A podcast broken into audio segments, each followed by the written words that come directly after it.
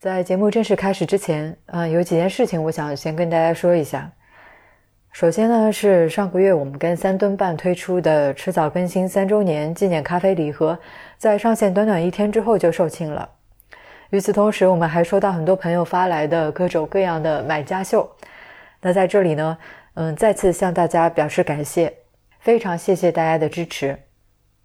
第二件事情是，嗯，在我们发布这期节目的同时，也已经上线了迟早更新的小程序，所以之后大家也可以在微信里面听啦，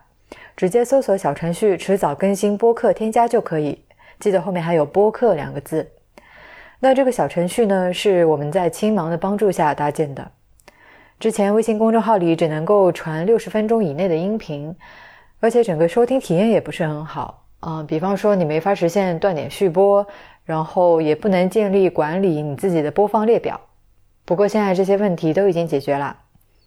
如果你也想在微信里发布播客，可以试试用青芒小程序加最新支持的音频功能。他们目前正在内测，那感兴趣的朋友可以去本期的 show notes 查看具体的申请方式。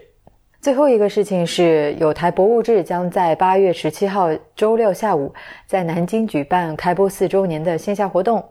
那到时候我跟任宁也会过去玩，嗯，据我所知的话，应该还有其他一些节目的主播也会到场。活动门票的购买链接的话，还是放在 shunts 里面，大家可以去查看。那该说的我都说完了，我就先闪了。接下来是任宁主持的第一百一十五期节目。各位好，欢迎收听第一百十五期的迟早更新，我是任宁。啊，今天是由我一个人来为大家主持这期节目，但是呢，演播室里面坐的不只是我一个人，啊，还有我的一位老朋友浩翔，浩翔，你跟大家打个招呼呗。Hello，大家好，我是回车科技的 CEO 易浩翔，今天从杭州赶过来陪大家录节目。嗯，其实也是一个呃临时起意的决定。嗯嗯，聊着聊着就说，哎，反正录音室也空着，不如就 嗯。因为我们的 slogan，那相信大家都知道，叫做“让熟悉的事物变得新鲜，让新鲜的事物变得熟悉”。浩翔在做的这个事情，我觉得非常好的能够贴合这个 slogan 背后的思想，或者说这个精神。嗯，首先是让熟悉的事物变得新鲜。我们都知道，就以前都会有些幻想吧，什么心想事成啊，对吧？猜心术啊，等等啊。那么再加上这个。让新鲜的事物变得熟悉，那我相信脑电这个话题，大家或多或少都会在媒体上面看到过啊。那这个浩翔就是干这事儿的，嗯嗯，你来跟大家介绍一下呗。呃，我觉得在具体讲之前，还是先给大家讲讲这个科幻嘛。呃，我不知道大家有没有想象过啊，就是有一天，如果我们的大脑能够跟外界大大脑。啊，大脑大脑啊，这不重要不重要啊，就是有一天我们的大脑能够无缝的跟外界去连接，这个外界可能会包括，比如说人工智能，包括计算机，包括机器人等等东西。嗯，所谓无缝的概念是什么？就是你的大脑连接这些外界的东西，就像连接你身体的某一个器官这样简单，然后轻松，嗯，然后无感。也就是说，你在操纵这些外界事物或者外界的事物对你产生影响的时候，就跟你的耳朵现在听到我的声音一样，嗯，你完全不需要思考，你会非常下意识的就理解我在说什么，因为你的耳朵这个器官跟你大脑之间的连接，如果我们用计算机的知识来讲，就是一个高带宽，嗯，高速度，低延迟，低延迟，然后你会听着非常爽。嗯，如果有一天我们的大脑跟外界的事物也能达到同样的连接速度，嗯，带宽。延迟，那我们整个世界会变得非常不一样。给大家举几个例子吧。你想象一下，比如说我今天在上海苦哈哈的加班，呃，任宁你到夏威夷去旅游了，然后你特别特别想给我炫耀一下你在夏威夷的沙滩上，然后看着那边的这个海浪，还有穿着比基尼的美女，特别想炫耀一下。你现在只能掏出手机拍个照片或者拍个视频发给我，对吧？嘚瑟一下。如果未来我们的大脑能连在一起，很有可能你可以这样做。就是在你的大脑里面建立一个跟我大脑之间的连接，嗯，然后你眼睛所看到的东西会直接通过这个连接传递到我的大脑里面，嗯，就相当于你的眼睛变成了我的眼睛，我的眼睛本身自己会向我的大脑传递信号，嗯而现在你的眼睛相当于劫持了我的眼睛，嗯它取代了我的眼睛。于是我在这边苦哈哈的码代码的时候，我的眼睛居然看到了夏威夷的比基尼美女。其实这个概念是什么？就是说这就叫大脑跟外界的无缝连接，嗯我的大脑跟你的眼睛连在了一起。嗯那同样的道理，比如说，嗯，再举一个例子，比如智能家居，现在智能家居很火，你可能能用 A P P 去控制开灯关灯，去控制窗帘，对吧？其实你有没有想过，未来窗帘可能能变成你的一个器官？嗯不是说它会变成你身体的一部分，而是你控制窗帘这个事情，就跟你现在控制你的手指一样。你想控制你的手指弯一下，嗯非常容易，非常下意识，完全不需要用力。嗯于是你的手指可以弯一下。未来当你想控制把窗帘关上和打开的时候，一样的，就跟控制你的手指头弯一下轻松。嗯你想一想，哎，根本不需要想，你就觉得窗帘该打开了，嗯于是它就打开了。这就是我们说未来如果。有一天，我们的大脑真的能够跟外界去连接，我们对于大脑脑科学的认知足够深入了，然后当然从科研到产业更多的东西去投入研发了，我们一定会实现这个事情。而说回我们公司，我们刚才开场、对吧？其实这是我们最大最大的梦想，就是嗯，我们其实还是个蛮年轻的公司，我自己现在才二十多岁，我觉得我的人生还能在这个事情上奋斗五十年，嗯可能更长。那我觉得我们有生之年是有希望能看到刚才我所描述的这些场景走到我们的生活里面的。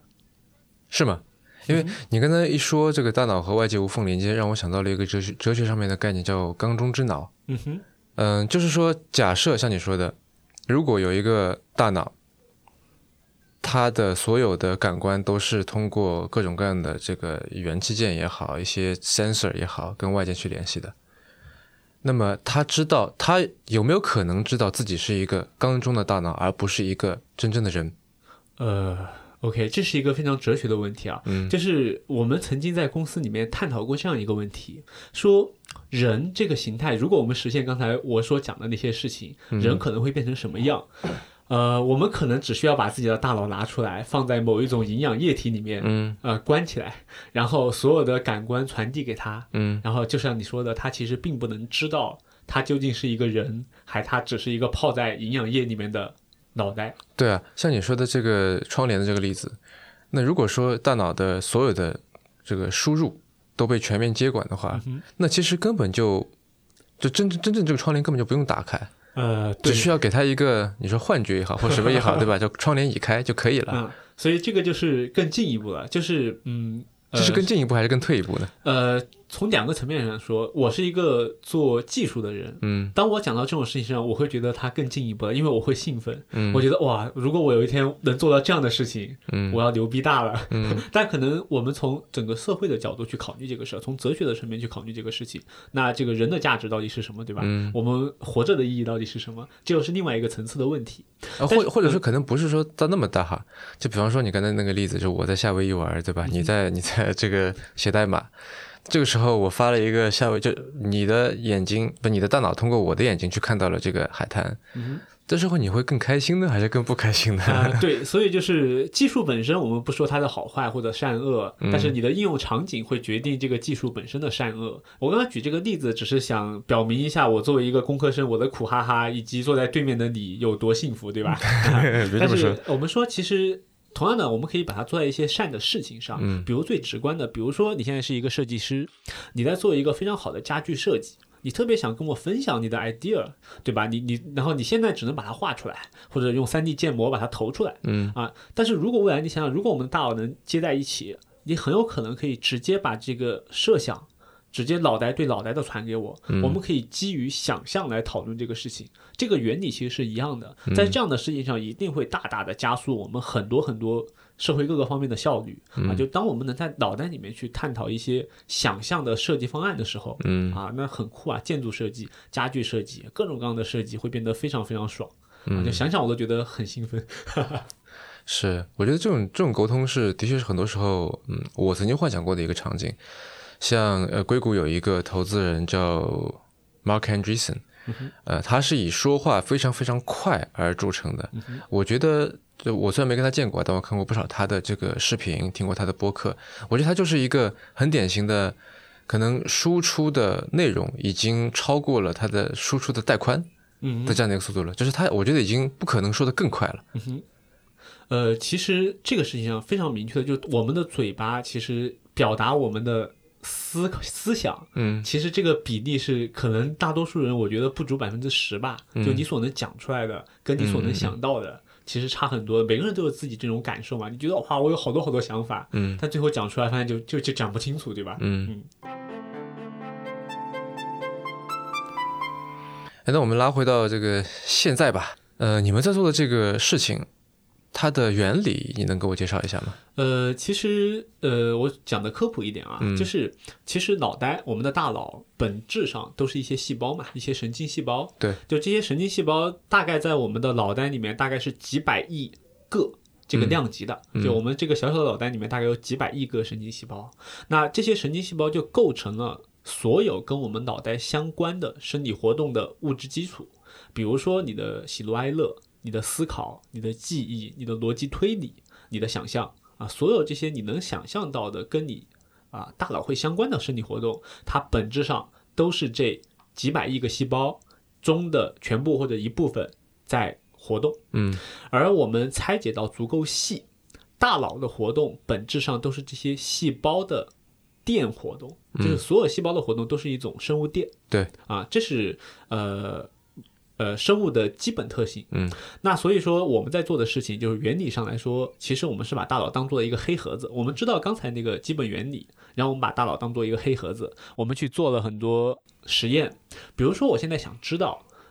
呃，你高兴和难受，在这两种极端对立的情绪发生的时候，你的脑袋有没有什么不同？那我只需要做一个实验，我把你的脑袋里面的脑电波都采集起来，我们有传感器，有设备，嗯。采集起来之后呢，我去诱发你的情绪，就诱发我想要的目标，就是嗯。高兴和难受。呃，我们通常用的诱发方式是视频，比如给你看一段特别特别轻松活泼的这种视频，你看完之后会很或或者是搞笑的，嗯。你看完之后会很放松、很高兴。这个时候把你的脑电波采集起来，然后过一段时间之后再做一个实验，给你看一些很恐怖、很惊悚的东西。你这个时候可能内心是非常负面的、非常嗯紧张的。这个时候把你脑电波再采集起来。那我们在做的事情就是这两个脑电波之间一定会长得不一样。嗯最直观的就是它的强度，嗯它的频率，这是我们肉眼可见的啊。那但我们在技术上还有很多很多我们肉眼可能看不出来的一些差别，就我们用技术手段去分析它，最后我们就会找到一个模型，我们会发现，哎，你的脑电波长这个样子，就代表着你的大脑是高兴的；嗯你的脑电波长另外一个样子，就代表着你的大脑是难过的。嗯那同样的原理，我能知道你大脑长这个样子，你可能就心情非常好啊；你大脑长那个样子，代表着你注意力高度集中。嗯你大脑脑电波长另外一个样子，代表着你现在非常的看到了一个你喜欢的女生，你非常的激动、啊。对，就是这样一个原理。那这个现象要怎么样去把它应用成为产品呢？呃，这就跟场景去结合。啊呃，举几个例子吧。就现在，当然我们现在在做的事情肯定没有到我刚才说的这么科幻啊。那个东西可能我们还需要五年、十年，甚至我刚才说要我这一辈子去奋斗。我们现在做了很多现在的技术已经可以实现的东西。呃，最典型的一个场景是疲劳监测。嗯，就大家知道，我们有非常多的这个跟工业生产或者是社会生产活动中会有很多这种涉及到有可能。危险操作会导致比较严重的安全事故，嗯，而大多数我们说现在因为在各种规范规章制度完备的情况下，大多数的安全事故都是因为人的操作的恍惚、嗯。马虎大意或者是疲劳导致的。嗯，所以说我们有一个场景，就是比如说在一些很特殊的这种高危行业，比如说啊、跟电力啊、嗯。啊建筑啊、运输啊这样一些行业，它的高度依赖于人的这种疲劳程度的。这样的行业里面，我们去做一些监测，非常简单的，就是回到刚才那个原理，我能从你的脑电波里面判断你的大脑是活跃的还是疲劳的，因为脑电波会不一样。嗯，那我能找到这个事情之后，我就可以做客观的评价。比如说，我们说某一个，比如说运输里面好了，嗯。某一个它是高危品的驾驶运输，他们会有一个阈值，就是说我们设定好，当你超过疲劳程度超过这个阈值的时候，你是不能干这个事儿的，就有点像我们现在要求你说啊、你高速上开了。两个小时还是三个小时，你就必须得到那个服务区去休息一下。嗯但现在这个是一刀切，对吧？未来我们可以更加定量，嗯就告诉你，你可能没有没有达到我的时间标准，但是因为你昨晚通宵打麻将了，你可能今天就是很累，你就是不能开。那这个时候我们就会有一些更加客观的评价标准去帮你做这个事情，嗯。这是一个非常典型的场景。那从产品层面是怎么看的？因为，呃，说起采集脑电波或者监测脑电波啊，我能想到的这个，就脑子里第一个蹦出来的场景是，呃好像有些电影里面就说大脑上面就贴满了各种电极啊什么的，对吧？嗯呃，对，所以这个是两个层次，就是因为科幻片里面讲的就是大家就不考虑实现嘛。其实脑电波的采集是，首先我必须要有一个传感器跟你的大脑先接触，这个接触的意思就是要碰到你的大脑，大脑就指你眉毛以上的这个部分，就是我必须有个传感器跟它碰到。但是头发是非常大的这个干扰，就是我隔着头发，我基本上是采集不到脑电波的，我必须要这是为什么？呃，因为脑电波的信号非常非常微弱，嗯它的大概它的呃，我们说起来它的强度大概是微伏级别，嗯微伏就是十的负六次方，就哦零点零零零零零一嗯这个伏特。这么嗯强度，所以它非常非常微弱，就大概这个是我们整个人体上最最最微弱的电信号啦。所以说头发因为这个就会导致这个中间有什么空气啊，然后嗯头发会挡住，就会导致这个很微弱的信号我就采集不到了。嗯，所以我必须得跟你的头皮去接触啊，因为它太微弱了。所以哦，我之前还以为是是这个导电性的是个事情。呃，也是导电性也是一方面。其实，但是我们比如说医院里面啊，就是大家知道有那个磁共振、嗯 MRI，对其实 MRI 它本质上也是在检测你的大脑，它是非接触的，因为你看躺在里面，外面一个很大的环，然后你躺进去嘛。就是大型微波炉，啊，对，有点像，它不是在加热你的大脑，就是其实大家知道电和磁是相伴相生的嘛，在我们任何物理学上，只要有电一定有磁，只要有磁就会有电。是。其实磁共振它本质上也是测的你的大脑活动，但是它是用磁来测的，所以它不需要跟你的大脑接触。虽然它也很微弱，但是它有一个足够大的线圈、足够大的磁场，所以它也不需要。跟你直接接触，嗯。所以这是原理上不一样。说回我们脑电这个事儿，它呃，这导电性就是很直观的一个说明了嘛，就它因为不能接触，嘛，因为接触不到，所以它导电性变得很弱。啊，就就是这个原理。嗯，啊，说回来，说你刚刚这个产品上这个事儿啊，嗯。就是我是觉得就是呃，科幻片里面它可以把你的整个头上都布满，嗯，但实际上在我们商业的应用里面，我们是没法这么做的，嗯。因为。我给你一个产品，我说不管我实现什么功能，我要在你整个头上嗯，戴满一个东西，你都不会愿意的。而且还得先剃个光头。啊，对，就是这个发型影响很大，这个可能九零后程序员们可以用。对，所以说回来，所以说我们在商业上的要求，就是要求我们必须做到在你的 non hair，就是没有头发的区域，嗯必须采集到啊。大家想想，我刚才说的两个条件啊，第一个条件是眉毛以上的部分，嗯，第二个条件是 non hair，就是没有头发，嗯那就基本上只剩下你的前额对，以及耳朵周围那个区域。嗯啊，这个是我们所以说在商业上的脑电的应用，基本上就只能在这两个区域去采集信号。嗯哼所以说我们的产品形态就只能是非常便捷的，嗯然后贴合你没有头发的大脑的这个位置上，然后去做应用。所以从形态上来讲，比如说刚才讲的那些高危行业，通常我们会去跟帽子啊是非常好的形态，嗯，然后有一些行业我们会去跟眼镜啊去跟眼镜去结合，也是很好的。眼镜怎么会在眉毛以上呢？呃，眼镜现在是这样的，就是从技术角度来说，就是呃有一些，比如说现在的 AR，就是我们说这个增强现实，一般就是眼镜的形态嘛。啊、哦，但是很多 AR 它并不是像我们现在这样一个镜腿架在鼻子上的，它是一个那种支架架在你的额上的，就有点像那个 Hololens 那种、那种，形态。它是个这是 headset，它啊，不是 glass，对对对啊，就是类似，反正在中文里面都叫眼镜，对吧？嗯 对，所以说这样的形态也是能结合。然后另一方面啊，就是呃，这是既有的。其实从学术突破的角度来说，其实我们公司现在正在致力于希望把这个采集能够做到。眼镜腿就是我们鼻子这个底端和嗯眼眼两只眼睛中间这个区域，这是一个挑战。就我们希望能在这个区域去采集到有效的脑电波，但是也有很大的难度啊，正在做。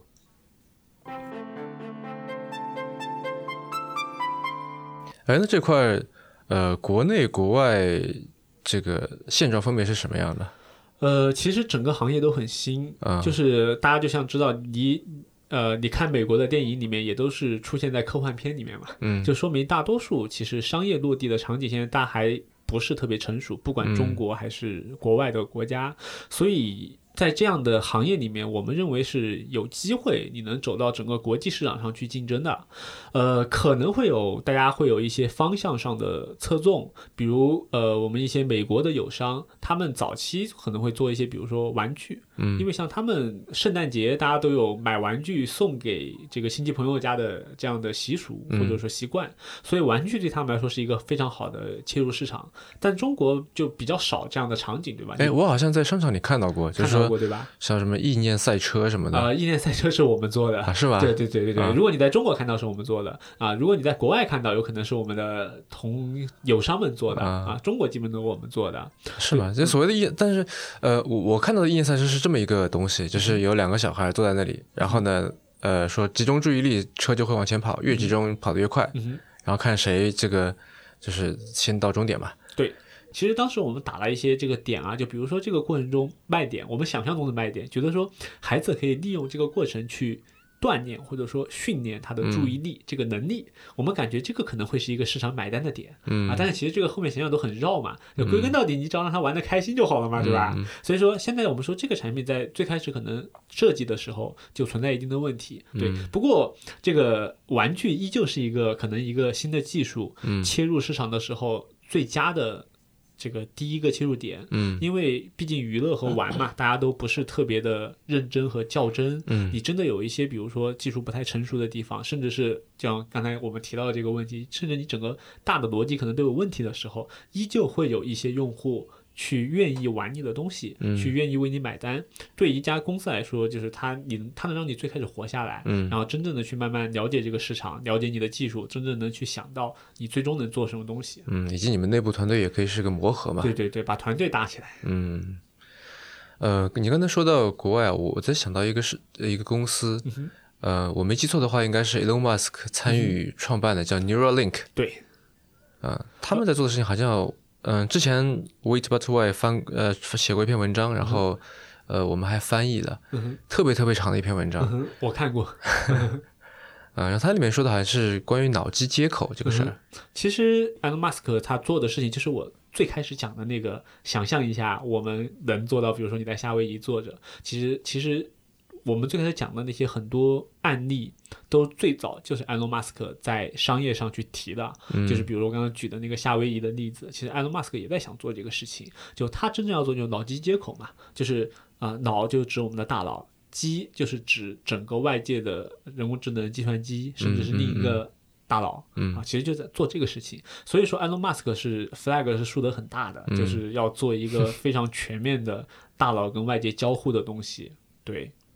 嗯，那这个听起来像是一个非常像你说的非常久远的一个事业了，呃，对，但是 Elon Musk 做东西，呃，我很欣我很欣赏他，所以说嗯。稍微多说两句啊。Elon Musk 做东西是这样的，他会有一个宏大的目标，对，就比如说他做特斯拉，其实他并不是说要做一款电动车，对吧？他特斯拉的终极的追求是一个全世界高效的能源网络，嗯。这是特斯拉的战略意义。但是他不能说我一开始跳出来说我要做一个全世界高效的清洁能源网络，嗯没有人会为他买单，所以他做了一款电动车。这款电动车它能够为他整个梦想提供现金流，它能赚钱，然后它并且能让人们看到一个清洁能源究竟能为这个世界创造多少美好，对吧？就你现在一个这么牛逼的电动车，的确能推动全球电动车行业的进步，而且这个进步之后，进一步就会发现我们需要一个高效的能源网络为电动车充电。OK，那进一步我们全世界就会有一个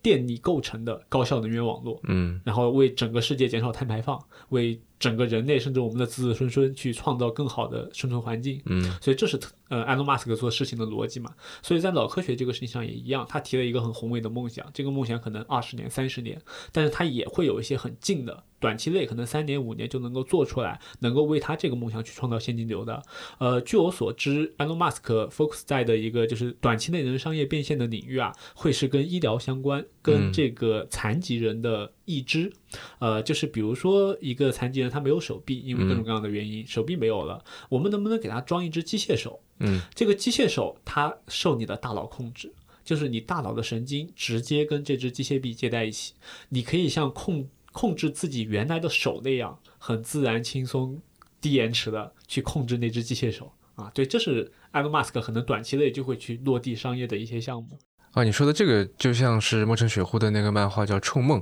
这最近被前段时间被改成了一个电影，嗯哼，嗯，叫《战斗电战斗天使阿丽塔》。哦，阿丽塔是这个改编的吗？对对对对，好吧。这不是很像嘛，对吧？我其实也并没有看过阿丽塔，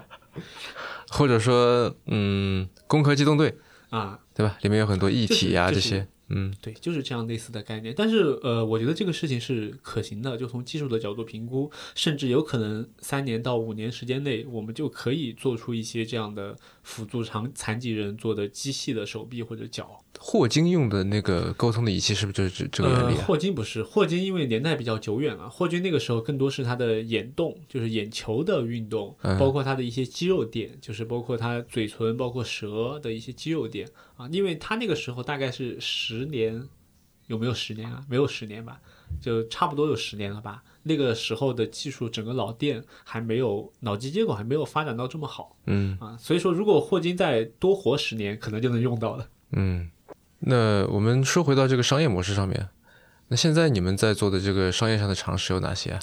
呃，几个大的领域是我们比较看好的。第一个是就我刚才讲到的，跟安全生产相关，就是尽可能通过我们技术手段去避免，呃，我们一些行业里面因为疲劳操作、恍惚。导致的安全事故有具体的例子吗？呃，典型的行业，比如说我刚才讲的电力，就是我们说，比如说电力行业一些高压啊这样危险的行业，嗯啊，比如说嗯，电力工人是吧？对，电力工人，嗯，然后比如说煤矿啊，比如说煤矿工人，各种各样的矿井里面的工人，就这些，大家可以想象啊，都是如果出安全事故都是很大的事情的，嗯嗯，然后还比如说建筑。啊，比如说呃运输，特别是高危品的运输，是啊，其实这些行业都是现在我们重点关注的，然后我们也做了一些案例啊，就是有我们的合作伙伴，就刚才讲的那些行业里面基本都有，然后包括我们的军队、消防。啊，这些行业里面都是高危行业，然后这些高危行业都是要求你，就是我们会要求他，你需要高度集中注意力，你需要尽可能的不犯错。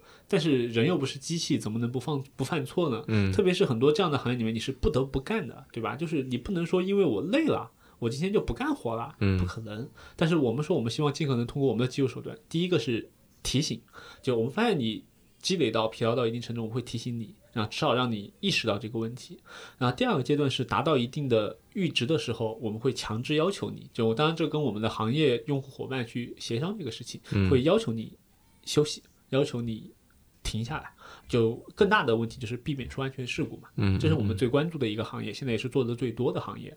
呃，第二个产品是跟呃 VR AR 去结合，就是虚拟现实跟增强现实。这怎么说呢？呃，其实我们的传感器或者我们的脑电波的采集，我们希望在整个 VR AR 行业里面去把它打造成一个呃，在硬件上的基本模块，就像是你的手机里面有一个摄像头。啊，每一个手机不管任何品牌都有一个摄像头。嗯，呃，我们的应用开发者它是一个硬件的部分啊。我们的 APP 的开发者，他可以用这个摄像头去做很多事情，每家不一样。我可以用它去拍照，我可以用它去扫描二维码，我可以用它去人脸识别啊，等等，每家用途不一样。那回过头来，我们讲我们给 VR AR 行业增加了一个情感或者说情绪识别的模块，我可以通过这个模块去。了解到我们用户一部分跟大脑活动相关的数据，比如说我刚才讲到的，你高兴还是难受？嗯，你睡眠好不好？你有没有抑郁的倾向？或者说你会不会情绪不稳定啊？包括你有没有疲劳啊？你注意力情况怎么样啊？等等这些维度，我们可以把它客观的检测出来。但检测出来之后，它可以用来干什么？其实是呃基于 VR AR 的 APP 开发者，就是应用开发者会去做的。嗯，那我们现在非常典型的一些应用啊，我们已经在做的，比如说跟教育相关，就去帮助孩子，首先是注意力的。啊，就帮助他去更好的提高学习效率，甚至是改善他的一些学习习惯。那进一步的，比如说帮助孩子去做一些这个心理测评，那通过我们的设备可以去做初筛，就是我能够去大大降减轻这方面的工作量，我能帮你找到可能百分之七十的小朋友是好的，我们重点需要去关注那百分之十，我能帮你做初筛，这样的初筛可以大大降低。这个我们相关的工作量，以及去提高真正有需要这方面的孩子的各方面的情况吧。我们也希望这方面能够给他们做一些贡献啊。这是 VR AR 啊，VR AR 里面还有一个典型的场景是那个互动剧，就是呃，可能你用 VR 现在更多的场景是娱乐嘛，你看电影或者玩游戏，看电影居多。就是现在跟某家大厂啊在谈探讨，就是这个我们未来比如说在 VR 里面看电影。它的情节就可能不再是一成不变的，嗯，就是它会根据你的情感情绪的起伏，会有不同的支线。我们发现你特别喜欢那个剧里的某个男明星。本来在某个剧线里面他会死掉的，嗯，但现在发现你每次看到他的时候，你的大脑剧烈的波动。OK，你很喜欢他，那我们千万不能让他死了，对吧？他就会一直活着，可能死掉的会是另外一个人，对吧？所以这就是很跟现在很火的那个互动剧很像。嗯，那互动剧更多是根据你的操作去做一些互动，那未来可能会是根据你的情绪、你大脑的波动去做一些互动，嗯，让你更爽吧，就娱乐的更娱乐。嗯，互动剧其实到现在，呃。我觉得 Netflix 出的那一系列互动剧啊，呃，我记得这还有一个算是综艺吧，就是他跟那个那个叫什么《Man vs Wild》那个叫什么来着？那个贝爷，对吧？荒野求生啊，对对对对，嗯，做了一个说我现在要怎么要走这条路还是走那条路这种，然后他就停下来让你来选。我觉得这样的这个形式其实比起游戏还是弱太多了。嗯哼，就比方说那个有一个游戏叫《底特律变人》啊，《Detroit Become Human》，啊。它也是让你选，但是它有当中非常非常多的事情是让你去更多的参与到里面，就通过一个手柄，小小的一个手柄，其实能够产生非常强的这个参与感。啊，那我觉得如果是用脑机的话，其实就是把这个手柄，就这个中间键也给取消掉了。是的，对吧？其实我不知道能不能讲啊，就是其实这个在国外最大的一个行业是成人行业。嗯，就你想想，你看片的时候。你不再需要用鼠标去拖那个进度条了，嗯，就是它的节奏会根据你的节奏去更好的 match 在一起，所以在国外成人行业会是一个非常典型的这样的应用场景，嗯，国内可能不让做，嗯，不过话说回来，我我第一次用那个呃 VR，我记得那个时候是 Oculus 的那个 DK Two，就体验了一下成人行业是吧？对，其实我感觉非常的不好，为什么？因为。它给我的感觉非常的大，嗯哼，就它像是一个巨幕，然后我前面那个是一个女的，是个巨人，那她可能长得能有一层楼那么高，给我这感觉。嗯，这个其实我倒觉得啊，是因为你是哪年体验的？比较早的，所以我说嘛，是 Oculus 那个 DK Two 是应该是一三一四。啊，那个时候其实不仅是这个具体的行业啊，整个大的行业里面的体验都很差。嗯，那个时候你整个优化细节可能都做的不太好。嗯，但这个是其实是整个 VR 行业要去解决的事情，包括可能一些眩晕感啊，是是是，这都是行业需要去解决的问题。呃，这几年我们我想想啊，上个月我们 CTO 刚刚去参加了一个国内的 VR 的展会，在青岛。哦，不对，就上周吧。然后整个他去体验了那个 Hololens 最新的那一款。他回来跟我们说，体验非常好，嗯，非常爽，可惜国内买不到。嗯。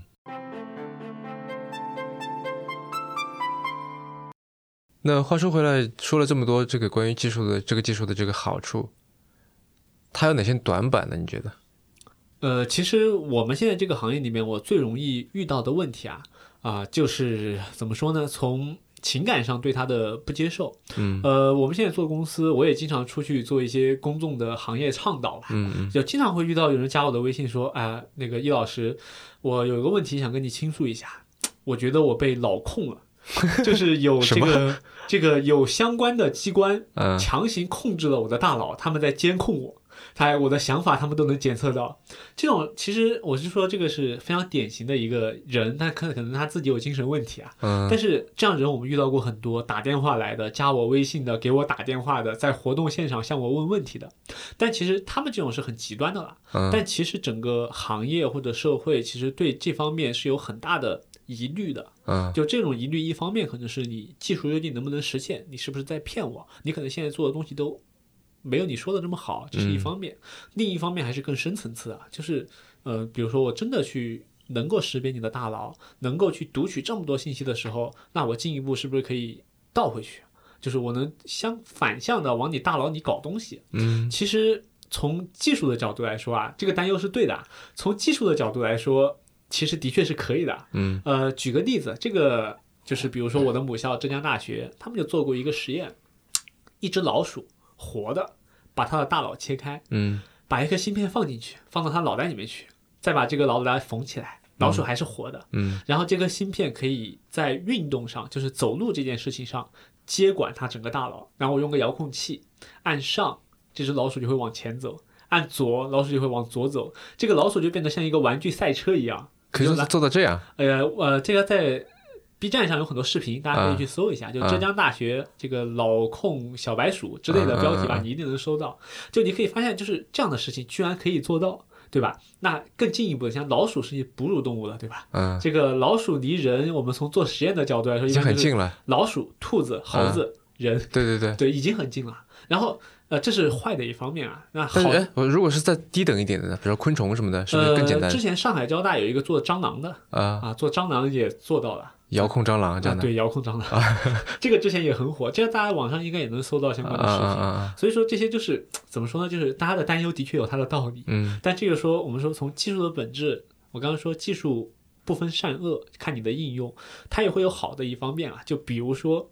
当然可能大家听着也很害怕。呃，我们小时候畅想的最多的就是我能不能不要学习，嗯，这些东西能直接出现在我的大脑里面。是，Elon Musk 里面那个事儿最终极的就想做这个事儿，嗯就是因为你的大脑和互联网连在一起了，你想知道一个知识点，你只需要脑袋里面想一想，嗯就 download 到你的大脑里面。比如你想知道，比如说啊，周恩来总理的生日是哪天嗯啊？你想一下，你你根本不需要想啊是哪天，你就知道是哪天了。嗯你甚至分不清楚说这个知识是既往存在你的脑袋里面了，嗯还是说实时下载到你的脑袋里面去了。是，这是它好的一面，就是我们可以倒回去对大脑进行一些影响。嗯嗯哼，所以说这个会是我们现在我出去面临的最多的就是为什么我老出来讲嘛，嗯大家不要怕，大家可以去多接受一点，多去看看啊、呃国外的、国内的各种报道、各种视频，然后我们也呼吁说，监管和参与这个事情的人越多，嗯，他越有可能向着善的一面去发展嘛，对吧？这也是我们所希望的。嗯，这样说起来，其实我觉得脑电未来最大的一个应用方向其实是 AI，对吧？呃，跟 AI 的互动，对啊、吧？就是说把 AI 变成真正是，就是把这个 AI 的这个 A 给去掉，嗯哼，就变成真正的智能，对吧？对吧？因为就是如果是它是人脑在用的话，嗯它不是一个什么 HomePod 在用，那它其实就是智能嘛。呃，其实按照我们的理解啊，就是其实嗯，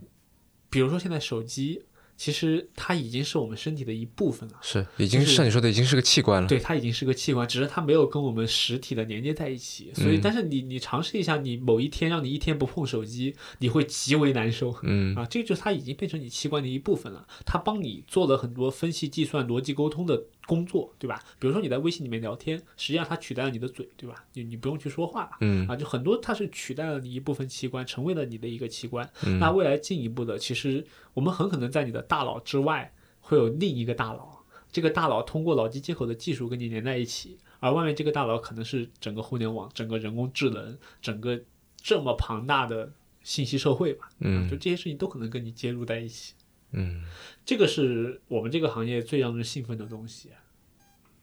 嗯呃，再接着您刚才那个话题啊，你说可能最大的应用场景是 AI。其实现在我们整个行业，包括我们公司也在做一些具体的尝尝试。呃，著名的那个机器人索菲亚，你应该知道了，嗯对吧？就是那个世界上第一个取得公民权身份的那个机器人，在全世界都很知名。呃，但是我们在去年底跟索菲亚的公司叫做 Singularity Net。然后去签了一个合作，呃，一个战略合作，两个公司对公司的，就他们想做一个，他们单想跟我们合作一个什么事情呢？就索菲亚虽然机器人现在在机器人，特别是人形机器人这个领域里面已经算走得比较前列了，嗯但依旧索菲亚是没有情感情绪的，嗯就他依旧是个机器人，你跟他说话就跟跟 Siri 说话一样，对吧？Hey Siri，、嗯我不知道你在说什么，就索菲亚也是一样的表现，嗯只是他长得比较像人。但是其实我们说真正的这样的。呃，人工智能下的机器人，呃，我们最理想的状态其实是像大白，对吧？，By Max 那个感觉的，嗯它能够抱你，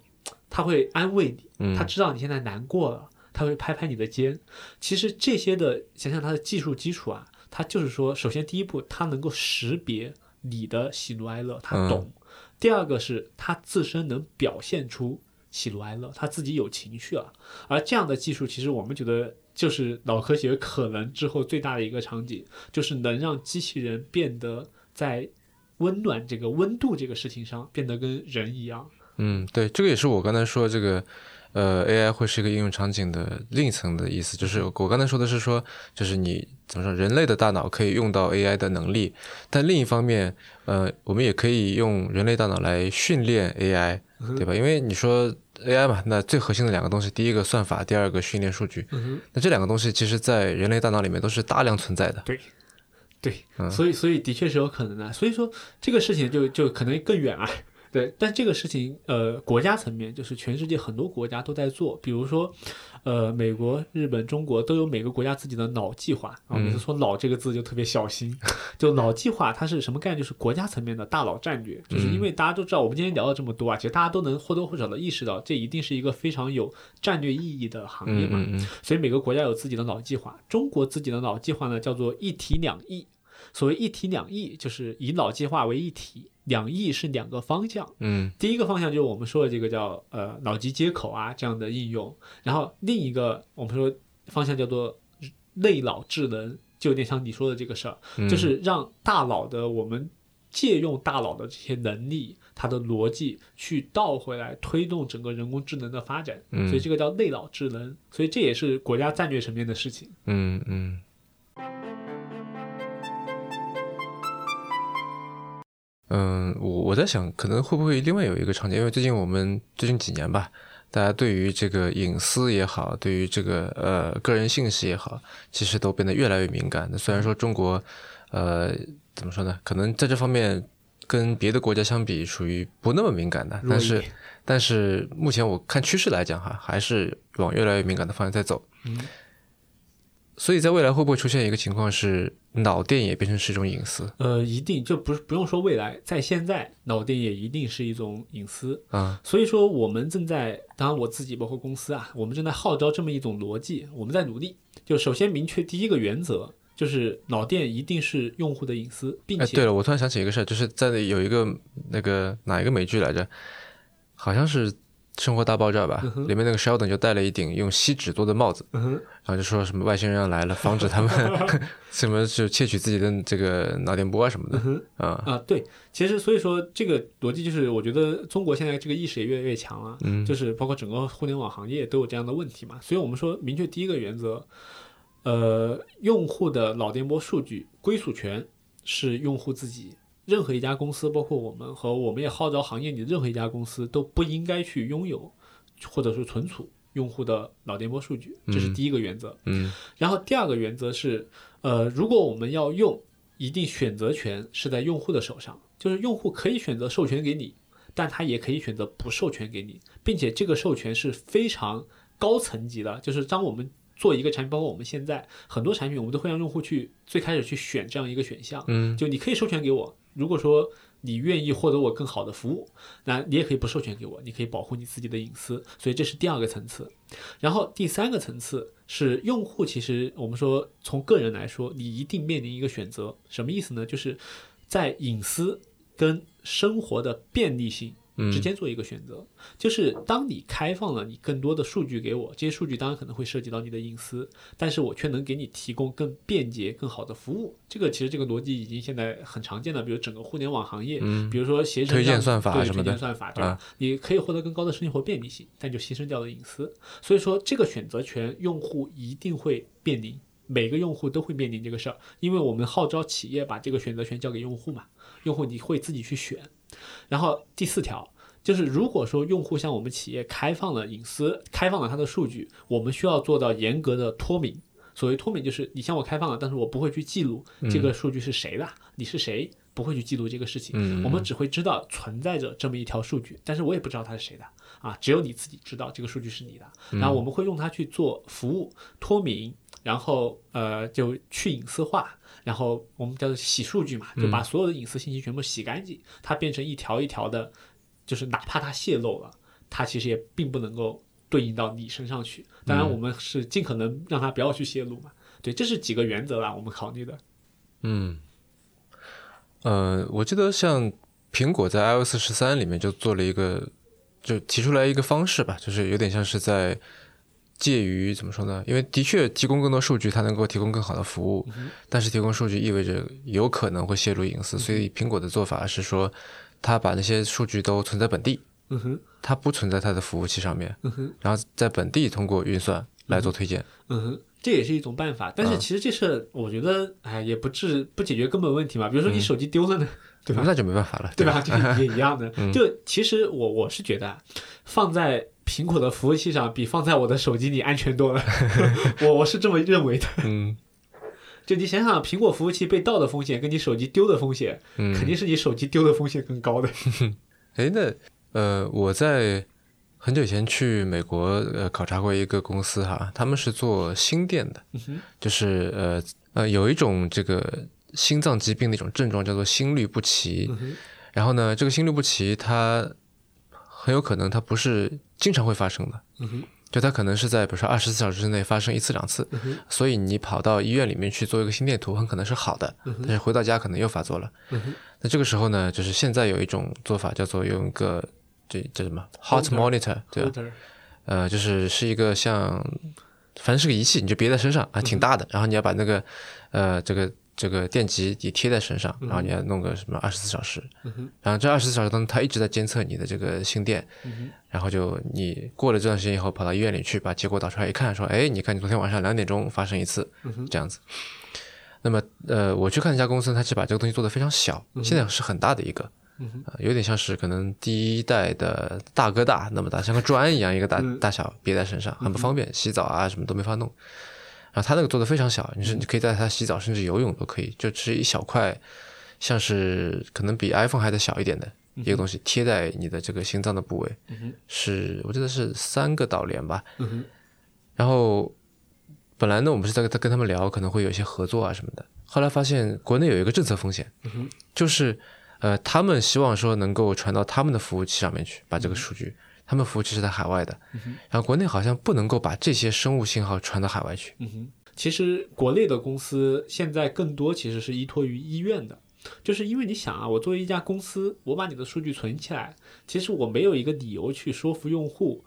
他为什么要把他的数据给我？他能获得什么？刚才讲到，他一定他愿意开放隐私给你的前提，一定是他能获得某个好处嘛。其实他在这样的场景下，他希望获得的是专业的医生指导，因为他可能会有疾病的风险。所以说，中国大多数的做法是把它存在了医院里面，然后就特别像比如说呃。瑞金医院这样的大的医院，它甚至会有专门的服务中心，会有医生去帮你做这样的数据分析。嗯啊，这个是更值得用户去就是牺牲隐私来换得的服务。嗯嗯嗯然后这个再说回脑电领域啊，其实脑电领域里面有一个一模一样的逻辑的产品，就是做癫痫的监测。嗯就癫痫，就我们常见的说那个羊角风嘛，嗯就你可能突然突然就抽了，嗯就口吐白沫在地上抽那个东西，但那个东西就跟心律不齐很像，它不是说呃一直发作的，对对对，它可能在你二十四小时里面某一个时间段发作，但发作之后可能你送到医院去，它又好了。嗯而羊角风或者癫痫这个事儿，其实就是你的大脑抽筋啊，心律不齐可能是你的心脏抽筋，就心脏的跳动不规律。对那癫痫就是你大脑的生物活动不规律。那我们做相应的后续的诊断和治疗，就需要做脑电图，就跟心电图很像。那脑电图就要做一个，就是同样的逻辑，我们就需要你去做一个二十四小时动态的脑电监护。嗯所以说，我们这个行业最成熟的应用场景其实是在医疗，就在很多医院里面，可能大家平时接触不到啊，因为更多是在一些这样的神经性的疾病，嗯甚至是精神上的疾病去用，所以可能大家觉得生活中不太能见到。但其实脑电在医疗行业里面的应用历史已经是很长了，可能二十年以上了。嗯嗯就是刚才讲的，比如说癫痫的治疗，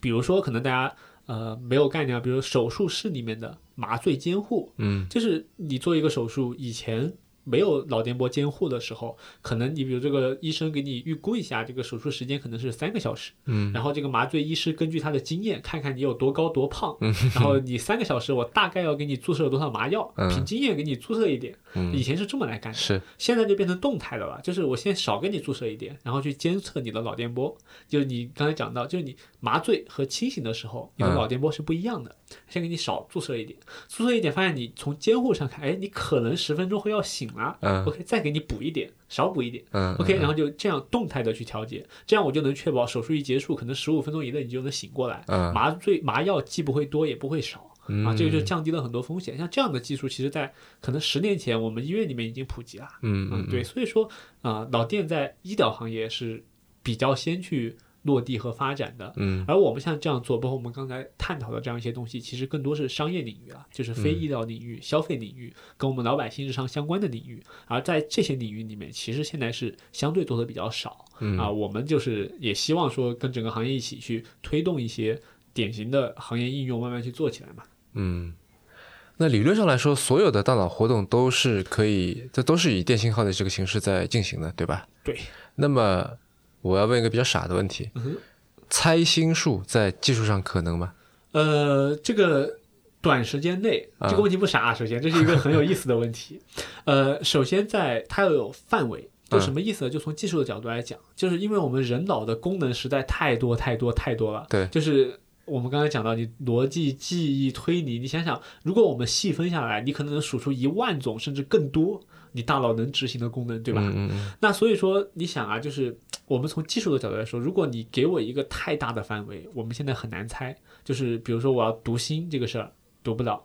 但是如果说我们把范围限定一下，就我们两个约定好，你接下来只想三个事情，嗯就哪三个事情？你只想苹果、香蕉跟橘子，嗯，就说你接下来只会想这三个东西，我们有可能能把你这三个东西的想象给你读出来。嗯但是如果这个范围扩大，从三个到三十个，可能就已经很不准确了。嗯，如果从三十个到三百个，基本不可能了。所以说，现在我们技术发展的水平，就是说在，呃可能最顶尖的，我们实验室里最顶尖的技术，能做到可能十个左右的区分。就是说，我们约定好，你接下来只大佬只干我们约定好的十件事，嗯我可能能帮你解读出来你在做或者在想这十件事中的哪一件。嗯但是再多，现在技术上也做不到了。嗯，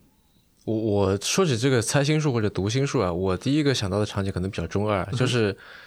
就比如说以前我在这个读中学或者什么时候，对吧？暗恋某个女生，然后想说，哎，她到底喜不喜欢我？嗯，像这个是有可能读出来的吗？呃，我觉得比较难，就你想直接读出来比较难。但是我们有一些别的办法，嗯就是我们之前做过一个很有意思的小产品，就是测谎仪一样的，嗯，就是你就冲上去给这个女孩子说。我喜欢你，嗯，然后如果那不就完了吗？对，那就可能就完，但有可能成了嘛。但是我们说这个时候，就其实还有另一种做法，就我们之前做过一个小测试啊，嗯啊，很有意思一个小测试，我们想测一下，就是这个中国最受欢迎的女明星嗯是谁嗯，啊？不不问你问题，我们就测你大脑的反应，这不是这不是那个什么虎扑的女神步行街女神大赛 吗？啊这就是电子原理，就是我们把你的脑电波监测起来，我就给你嗯看女明星照片呗，一个一个给你看。嗯我们看一下你看到哪个女明星照片的时候，嗯你的大脑会异常的兴奋波动。有感觉，那一样的，其实你想知道那个女孩子喜不喜欢你，如果你能把我们的设备戴在那个女孩子头上，你就从她面前晃过去、晃过来、晃过去、晃过来，嗯看看她对你有没有反应呗。这个反应不需要她说话，嗯我们会从她的直接大脑的反应上去把它读出来。嗯，但是我还是建议啊，就是如果你真的喜欢那个女孩子，就表白啊，对吧？呃，所以这个大家要注意啊，以后如果有有别人要送给你帽子，让你戴着，其实这是在测谎上，其实脑电已经用的比较多了。嗯哼嗯，行吧，那我们 有一个这个今天聊得很开心哈，我们有一个固定的单元啊，在作为结尾叫做 One More Thing，就是呃，请嘉宾来推荐一个东西啊，一本书、一个 App 或者一个硬件、一个人都可以。嗯，你会推荐什么？呃，其实刚才想了一下，这个你说这个问题的时候，我的大脑里面第一反应的是一本书，我最近在读的一本书、是那个 Ray Dalio 的《原则》啊。就这本书，我看完之后，我觉得对我自己整个嗯人生或者是啊，不管是生活还是工作，的确有非常非常大的帮助。是吗？嗯，我觉得我的收获非常非常大。这本书我觉得就是啊，你一年能看到一本这样的书，能看完之后让你觉得整个人生得到了升华，这种书我觉得都都一年一本就值得了。这本书我也看过，你看过？嗯，然后我觉得它像是像，与其说是一个这书，它是有点像是一个指导手册一样的东西，啊，对对，其实就是帮你在解决很多问题。像说明书这样的感觉。对，就是你是人生的指导手册这种概念。嗯其实嗯举个例子，我说为什么会说说到这个，就举一个最直接的吧，就是前面书的可能就最前面的一一两页吧，就就在讲啊、说这个直面困扰或者直面呃你心里的忧虑，最好的办法就是去正视它嘛。嗯就是你说，比如说我们做一个企业或者在做一个事情，其实经常会遇到很多困难麻烦，然后有的时候。你会去逃避它，就就你知道这个问题很很棘手，但是其实你又一下子觉得你可能解决不了它，嗯嗯然后你就会可能觉得哎呀慢慢来慢慢来，当然你也会去尝试解决它，但这个时候你的心里面肯定会被它困扰，你会越来越压力大，会烦，甚至会去逃避它。嗯然后这个书里面就给了你一个非常简单直接的办法，就是解决一个烦恼最好的办法就是正视它，然后去向别人请教，去把这个问题写下来，不要害怕别人嘲笑你，不要害怕别人觉得你很 low，你去向有经验的人请教，然后去想办法解决它。啊其实这个说起来很很很简单的一个方法，但的确就是你解决你烦躁的那些事情最好的办法。嗯嗯，好吧，那我们今天先这样。好，